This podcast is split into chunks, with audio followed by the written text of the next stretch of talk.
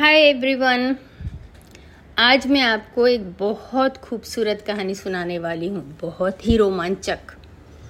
आप ध्यान से सुने। यह कहानी का नाम है, इस कहानी का नाम है the prince and the pauper राजकुमार और एक गरीब बच्चा। ये कहानी लिखी हुई है मार्क ट्वेन की। पंद्रहवीं शताब्दी की बात है। एक दिन पतझड़ की ऋतु में दो बच्चों का जन्म हुआ। दोनों लड़के थे। दोनों लंदन में जन्मे थे। किंतु इसके अलावा सभी बातें एकदम अलग थी। टॉम कैंटी का जन्म एक ऐसे परिवार में हुआ था, जहाँ सभी फटे पुराने कपड़े पहनते थे और एक कमरे के घर में रहते थे। उनके लिए नया बच्चा कोई खुशी नहीं लाया था। वरन एक मुँह और बढ़ गया था खाना खिलाने के लिए। दूसरी तरफ़, एडवर्ड ट्यूटर महल में जन्मा था और उसके परिवार के खुशी का ठिकाना न था। पूरे इंग्लैंड में खुशी मनाई जा रही थी, क्योंकि एडवर्ड राजकुमार था और उसके स्वागत में पूरे शहर में पटाखे बज रहे थे। टॉम कैंटी जिस गली में रहता था, वहाँ भी बहुत शोर था, भीड़ थी और गंदगी भी थी। उनका परिवार एक टूटे फूटे घर के तीसरे मंजिल के कमरे में रहते थे। उसकी पंद्रह साल की जुड़वा बहनें थीं। दोनों अपनी माँ की जैसे अच्छे स्वभाव की थीं। किंतु उसके पापा और दादी बहुत डरावने थे। पापा चोरी करता था और दादी गाली देती थी। दोनों शराब के नशे में लड़ते थे। उसका पिता जॉन केंटी चिल्लाकर पूछा, आज भीख में मिले पैसे कहाँ हैं? मिसेस कैंटी जो भी सिक्के मिले, आगे कर दी और उसकी बहनों को जो ब्रेड का बासी टुकड़ा मिला था, वह भी सामने कर दिया गया। तब उसने टॉम से पूछा, तुम्हारे पास क्या है? और फिर वह उसे मारने लगा। उसकी दादी भी उसे मारने लगी। और जब रात में रोता हुआ वह भूखा सो गया तो उसकी माँ ने उसके हाथ में अपने हिस्से का ब्रेड दे दिया, किंतु टॉम ने नहीं लिया उसने कहा, माँ, तुमने कुछ नहीं खाया है। पापा के कान में उसकी आवाज़ पहुँच गई और वह आकर उसकी माँ को मारने लगा। तुम इस लड़के को बिगाड़ रही हो। और दादी खुश होती रही। लेकिन टॉम दुखी नहीं था। उसके आसपास सभी यूँ ही रहते थे। उसने समझा, जीवन ऐसा ही होता है। उसके एक विशेष दोस्त थे, पादरी एंड्रयूज़ गरीब पादरी भी उसी मकान के एक कमरे में रहते थे और आस पड़ोस के बच्चों को चुपचाप पढ़ना, लिखना सिखाते थे। और गलत और सही में जो फ़र्क है, वह भी बताते थे। टॉम को सीखने, टॉम को सीखने का बहुत शौक था। वह जल्दी ही लैटिन भी सीखने लगा। उसे राजाओं की कहानियाँ बेहद पसंद थीं। वह पादरी से पूछता, क्या वे सच में रोज दूसरे कपड़े पहनते हैं? हाँ वह भी महँगे और साफ़ सुथरे। टॉम कहता, देखिए, मेरे कपड़े भी अब साफ़ हैं और मैं भी। हाँ मैंने देखा है और ये बहुत अच्छी बात है। किंतु तुम्हें इतना पानी कहाँ से मिलता है? वह आसान है, पादरी। मैं अपने दोस्तों के साथ खेलने के बाद थेम्स नदी में जाकर डुबकी लगाता हूँ, जब तक कि मैं और मेरे कपड़े साफ़ नहीं हो जाते। पादरी हंसने लगे। प्लीज़ पादरी जी, मुझे बताएँ, राजा कैसे अपने परिषद को आदेश देता है? तुम हर दिन वही कहानी सुनकर ऊब नहीं जाते हो। पर मैं सोचता हूँ, तुम राजा के तौर तरीके में अब निपुण हो गए हो। यह सच भी था। टॉम को राजा के ज़िंदगी के बारे में इतना कुछ मालूम था कि वह राजा जैसे बातें और व्यवहार करता था। उसके दोस्तों को बहुत आश्चर्य होता। उसकी बातें बुद्धिमानी से भरी होती और उसका निर्णय इतना काबिल होता कि बड़े लोग भी उससे सलाह लेने आते। कुछ दिनों बाद टॉम ने अपने दोस्तों के साथ झूठ मूठ का कोट बनाया और उनका प्रमुख वह बना। वह गार्ड्स को आदेश देता, जो शालीन लोग उसकी राह देखते उन्हें आदेश देता और सेना के प्रमुखों को आदेश देता। पर उसकी बहुत इच्छा थी, एक बार असली राजकुमार से मिले। एक दिन सुबह उठकर वह बाहर निकला और सपने में खोया हुआ एक आलीशान मकान के सामने पहुँच गया। वह समझ गया, यह महल है। वह सोचने लगा, शायद वह असली राजकुमार से मिल पाए। उसे अंदर, उसी की उम्र का, सिल्क का कपड़ा और गहने पहने एक लड़का दिखा। उसके आसपास बहुत सारे लोग थे। टॉम समझ गया, वे उसके नौकर हैं। उसकी आँखें खुली की खुली रह गई और वह आगे बढ़ने लगा, किंतु एक सिपाही ने उसे पीछे धकेल दिया और बाकी खड़े लोग हंसने लगे। राजकुमार देख रहा था। उसने कहा, तुम ऐसा कैसे कर सकते हो? मेरे पिता के सबसे नीचे, पद के भी सामान्य व्यक्ति के साथ तुम ऐसा व्यवहार कैसे कर सकते हो? उसे अंदर आने दो। एडवर्ड ट्यूडर टॉम को अंदर ले गया। एडवर्ड ने कहा, तुम थके हुए और भूखे लग रहे हो। तुम्हें देखकर लगता है कि तुम्हारे साथ बहुत बुरा हुआ है। टॉम उस सुंदर सजे कमरे को आँखें फाड़ फाड़ कर देख रहा था, जो राजकुमार का कैबिनेट था। एडवर्ड ने अपने नौकरों से टॉम के लिए खाना मंगवाया। टॉम ने ऐसा खाना कभी देखा भी न था। एडवर्ड उसके घर वालों के बारे में पूछने लगा। टॉम ने बताया कि उसके माता पिता और दो जुड़वा बहनें हैं। उसकी दादी भी है, किंतु वह उसे पसंद नहीं करता। शायद वह तुमसे प्यार नहीं करती। टॉम ने बताया, वो बहुत मारती है। एडवर्ड चौंक गया, मारती है? मैं उसे टावर ऑफ़ लंदन के जेल में भिजवा दूँगा। टॉम ने कहा, वहाँ तो सिर्फ़ महत्वपूर्ण कैदी रहते हैं। हाँ मुझे दूसरी सज़ा निश्चित करनी पड़ेगी। तुम्हारे पापा तुमसे कैसे व्यवहार करते हैं? दादी जैसे ही, एडवर्ड बोला। शायद सभी पिता एक जैसे होते हैं। मेरे पिता भी बहुत क्रोधी हैं, पर वह मुझे नहीं मारते, वह बहुत डांटते हैं। फिर एडवर्ड ने पूछा, तुम्हारी माँ कैसी है? वह बहुत अच्छी है, और मेरी बहनें भी बहुत अच्छी हैं। वे कितनी बड़ी हैं? पंद्रह साल की। मेरी बहन चौदह साल की है क्या उनके नौकर उन्हें हंसने मना करते हैं? टॉम ने कहा, राजकुमार, आप सोचते हैं उनके पास नौकर है? नहीं तो उन्हें रात में कपड़े बदलने को कौन मदद करेगा?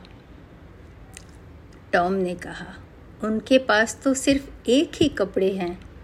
एक शरीर है, एक कपड़ा।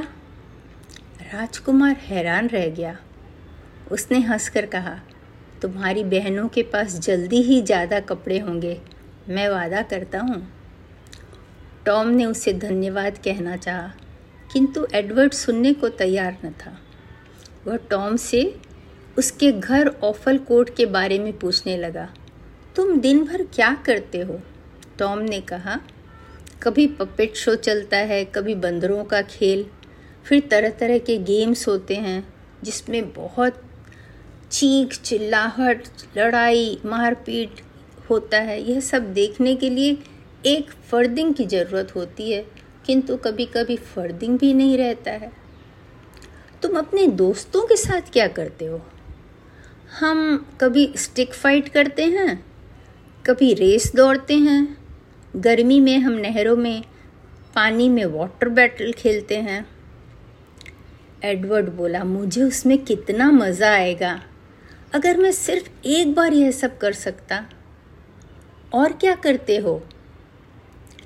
टॉम ने कहा, हम लोग एक दूसरे को नदी के किनारे बालू खोदकर अंदर कर देते हैं, और उस मड का पाई बनाते हैं। मुझे और नहीं सुनना है। अगर मैं तुम्हारे जैसे कपड़े पहनकर मिट्टी में खाली पैर खेल पाता, और मुझे कोई कुछ नहीं कहता तो मैं उसके लिए अपना मुकुट भी छोड़ देता। और मैं चाहता हूँ कि टॉम ने कहा, और मैं चाहता हूँ कि मैं एक बार सिर्फ़, एक बार तुम्हारे जैसे कपड़े पहन पाता। सच में? फिर ठीक है, एडवर्ड ने कहा। तुम अपने कपड़े उतारो और मेरे पहन लो। हम लोग थोड़ी देर के लिए कपड़े बदल लेंगे, और इससे पहले कि किसी को पता चले फिर बदल लेंगे। कुछ मिनटों में एडवर्ड टॉम के कपड़े में था और टॉम एडवर्ड के कपड़े में। जब दोनों आईना के सामने खड़े हुए, उन्हें आश्चर्य हुआ। ऐसा लग ही नहीं रहा था कि वे दूसरे का कपड़ा पहने हैं। राजकुमार ने आश्चर्य से कहा, हमारे बाल, आँखें, कद, आवाज़ और मैनर्स सभी एक जैसे हैं। कोई बता नहीं सकता कि कौन गरीब है और कौन राजकुमार। टॉम ने सिर हिलाकर सहमति दी। एडवर्ड ने उसके हाथ में लगी खरोंच को देख के कहा, वह सब वह उस सिपाही के धक्का देने से लगी है ना? मैं अभी बाहर जाके उसे डांटता हूँ। तुम कमरे से बाहर नहीं निकलना, जब तक मैं ना आ जाऊँ। और एक गोल्ड डिस्क जो टेबल पर था, उसे सुरक्षित रखकर राजकुमार बाहर निकल गया और ज़ोर से बोला, दरवाज़ा खोलो। वही सिपाही सामने आया और दरवाज़ा खोलकर भागते हुए एडवर्ड को रो ज़ोर से कान पर एक थप्पड़ मारा। एडवर्ड का सिर घूम गया, वह गिर पड़ा। वहाँ खड़े लोग हंसने लगे। एडवर्ड ने कहा, मैं वेल्स का राजकुमार हूँ। तुम्हें इसके लिए फांसी दी जाएगी। सिपाही ने मज़ाक में कहा, मुझसे गलती हो गई। मैं माफ़ी माँगता हूँ राजकुमार। और उसे उसने बाहर कर दिया। भीड़ अभी भी उस लड़के के पीछे थी। घंटों तक भीड़ उसके पीछे लगी रही। अंत में कहीं उसे अकेला छोड़ा गया। अचानक उसे एक मकान पहचाना हुआ लगा। वह क्राइस्ट चर्च हॉस्पिटल था, जिसे उसके पिता ने गरीब और अनाथ बच्चों के लिए बनाया था। वहाँ बच्चे खेल रहे थे। उसने उनसे कहा, आप अपने सर से कहें, प्रिंस ऑफ़ वेल्स यहाँ आया है। उस बच्चे ने कहा, तुम तो भिकारी हो, राजकुमार के दूत हो क्या? एडवर्ड का हाथ उसके तलवार के लिए पहुँचा। किंतु वहाँ तलवार न था। बच्चे मज़ाक करने लगे। एडवर्ड गुस्सा होने लगा। मैं राजकुमार हूँ और आप सबों का मुझसे ऐसा व्यवहार करना गलत है, जबकि मेरे पिता के दयालुपन के कारण आप यहाँ हैं। लड़के और ज़ोर ज़ोर से हंसने लगे और वे राजकुमार का मज़ाक करते हुए झुकने लगे। राजकुमार ने एक लड़के को किक किया। अब वे सब मिलकर उसे तालाब तक ले गए और कुत्ते भी उस पर छोड़ दिया। कुछ घंटों बाद एडवर्ड अपने आप को एक भीड़ की जगह में पाया। वह एकदम थक गया था और जगह जगह चोट लगी थी। खून आ रहा था। उसे लग रहा था कि उन बच्चों को खाना, कपड़ा और आश्रय के सिवा शिक्षा की भी ज़रूरत है, ताकि उनके हृदय कोमल हो।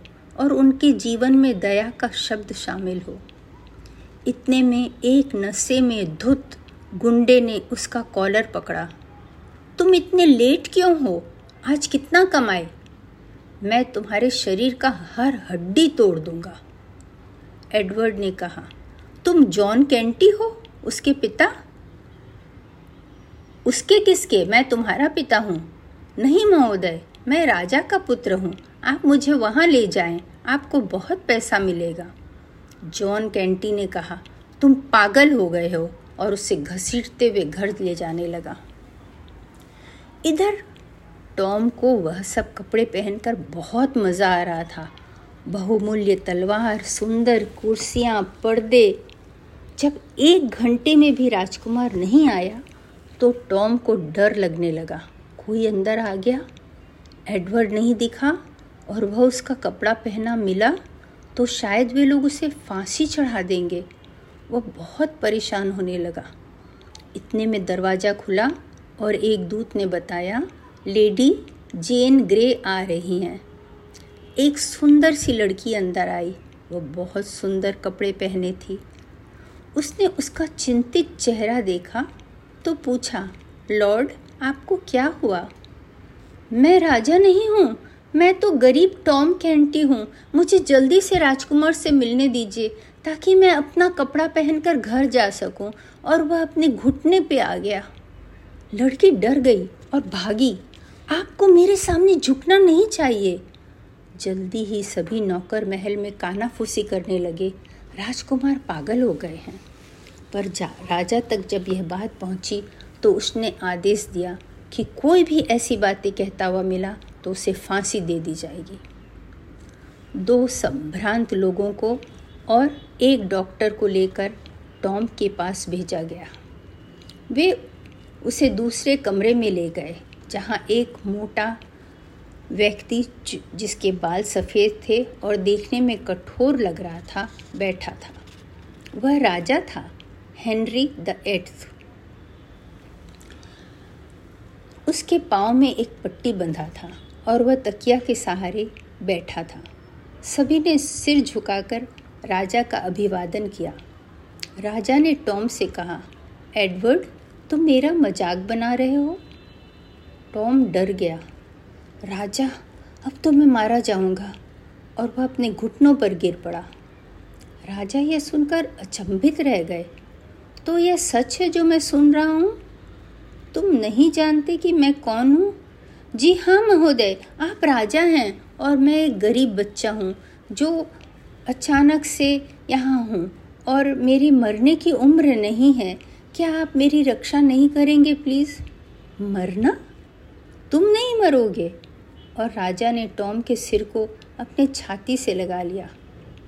भगवान आपका कल्याण करे राजा, टॉम ने घुटने में बैठते हुए कहा और फिर ज़ोर से बोला, आप सबों ने सुना ना? राजा ने कहा है कि मुझे नहीं मारा जाएगा। संभ्रांत व्यक्ति दोनों उदास होकर एक दूसरे का चेहरा देखने लगे। तब राजा ने उससे, लैटिन में कुछ पूछा। टॉम ने जवाब दे दिया, क्योंकि पादरी ने उसे लैटिन सिखाया था। किंतु जब राजा ने फ्रेंच में कुछ पूछा, वह जवाब नहीं दे पाया। राजा ने निराश होकर कहा, उसके दिमाग में बहुत ज़ोर पड़ रहा है। थोड़ी दिन उसकी पढ़ाई बंद कर दे और उसे खेलने दें। पागल या नहीं, वह मेरा बेटा है और वह प्रिंस ऑफ़ वेल्स है। कल ही हम उसे ऑफिशियली प्रिंस ऑफ़ वेल्स बना देंगे।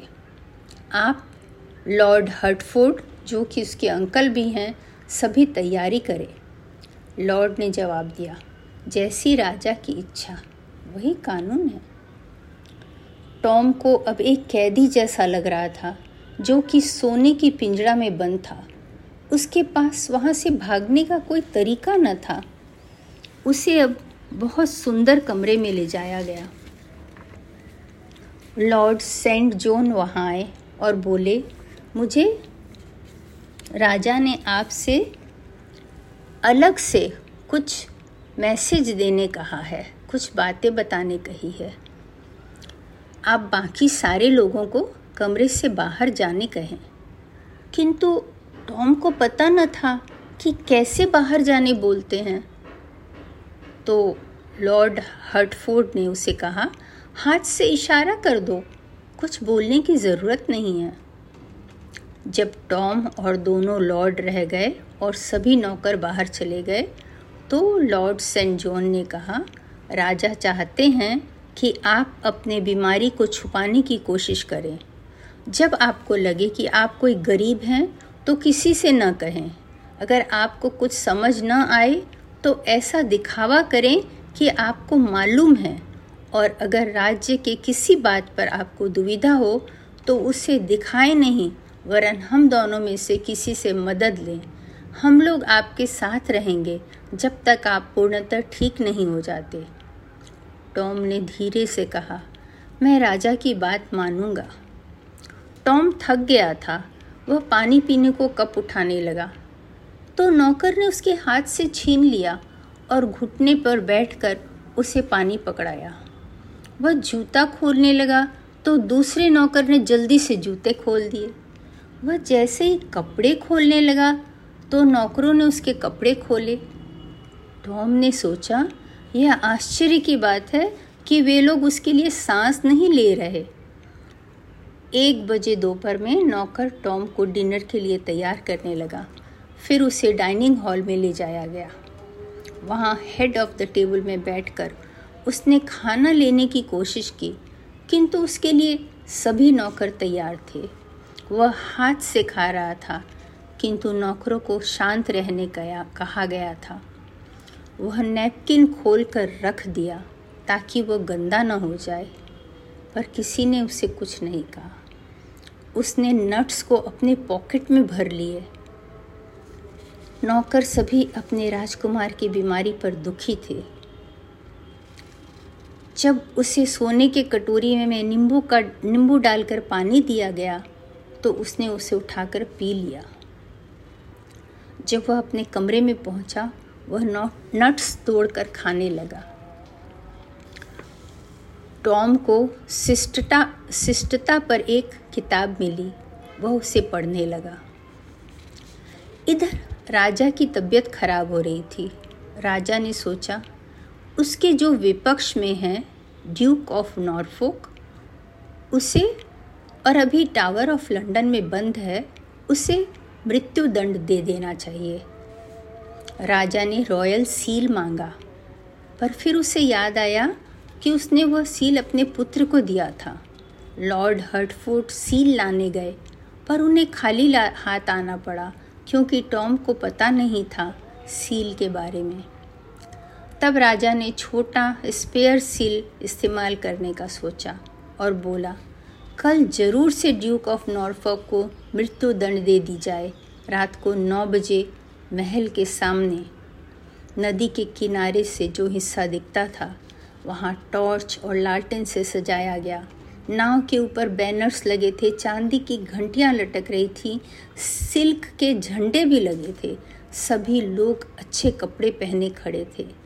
तभी ट्रम्पेट बचा और लॉर्ड हर्टफोर्ड बाहर आए, बोले, Lord Edward, Prince of Wales के लिए रास्ता दें। उन्होंने झुककर बार बार राजकुमार का अभिवादन किया। फिर लंबा ट्रम्पेट बजा और टॉम कैंटी, बहुत सुंदर कपड़े पहने बाहर आया। इधर, प्रिंस एडवर्ड को टॉम के पिता घसीटते और मारते हुए ले जा रहे थे। एक व्यक्ति ने रोकने की कोशिश की तो उसके सिर पर डंडा पड़ा और वह वहीं ढेर हो गया। घर पहुंचकर जॉन केंटी ने एडवर्ड से प्रश्न किया, तुम्हारा नाम क्या है? फिर बताना। एडवर्ड ने जवाब दिया आप मुझसे बहुत कठोर ढंग से बात कर रहे हैं। फिर भी मैं आपको बताता हूँ कि मैं एडवर्ड प्रिंस ऑफ़ वेल्स हूँ। जॉन ज़ोर से हंसने लगा। टॉम की माँ और बहनें दौड़कर उसे बचाने आई, क्योंकि ऐसा लग रहा था कि उसका दिमाग खराब हो गया है। माँ ने कहा, जब मैंने मना किया, तुम इतना न पढ़ो तो तुमने सुना नहीं। अब तुम्हारा दिमाग खराब हो गया। एडवर्ड ने जवाब दिया भली महिला, आपका बेटा ठीक है, उसका दिमाग भी ठीक है, मुझे महल में ले चले, वहाँ आपका बेटा आपको मिल जाएगा। टॉम की माँ ने कहा, राजा, तुम्हारे पिता? क्या मैं तुम्हारी माँ नहीं हूँ? राजकुमार ने उदास होते हुए कहा, मुझे दुख है कि मैं आपको चोट पहुँचा रहा हूँ, किंतु मैंने आज से पहले आपको कभी नहीं देखा। टॉम की माँ रोने लगी। दादी और पिता ने एडवर्ड को बहुत मारा। टॉम की माँ सोचने लगी, क्या वह सच में टॉम नहीं है? टॉम की माँ ने एक परीक्षा करने का सोचा। टॉम किसी भी आवाज़ से डर कर दोनों हाथों को आँख के सामने ले आता था।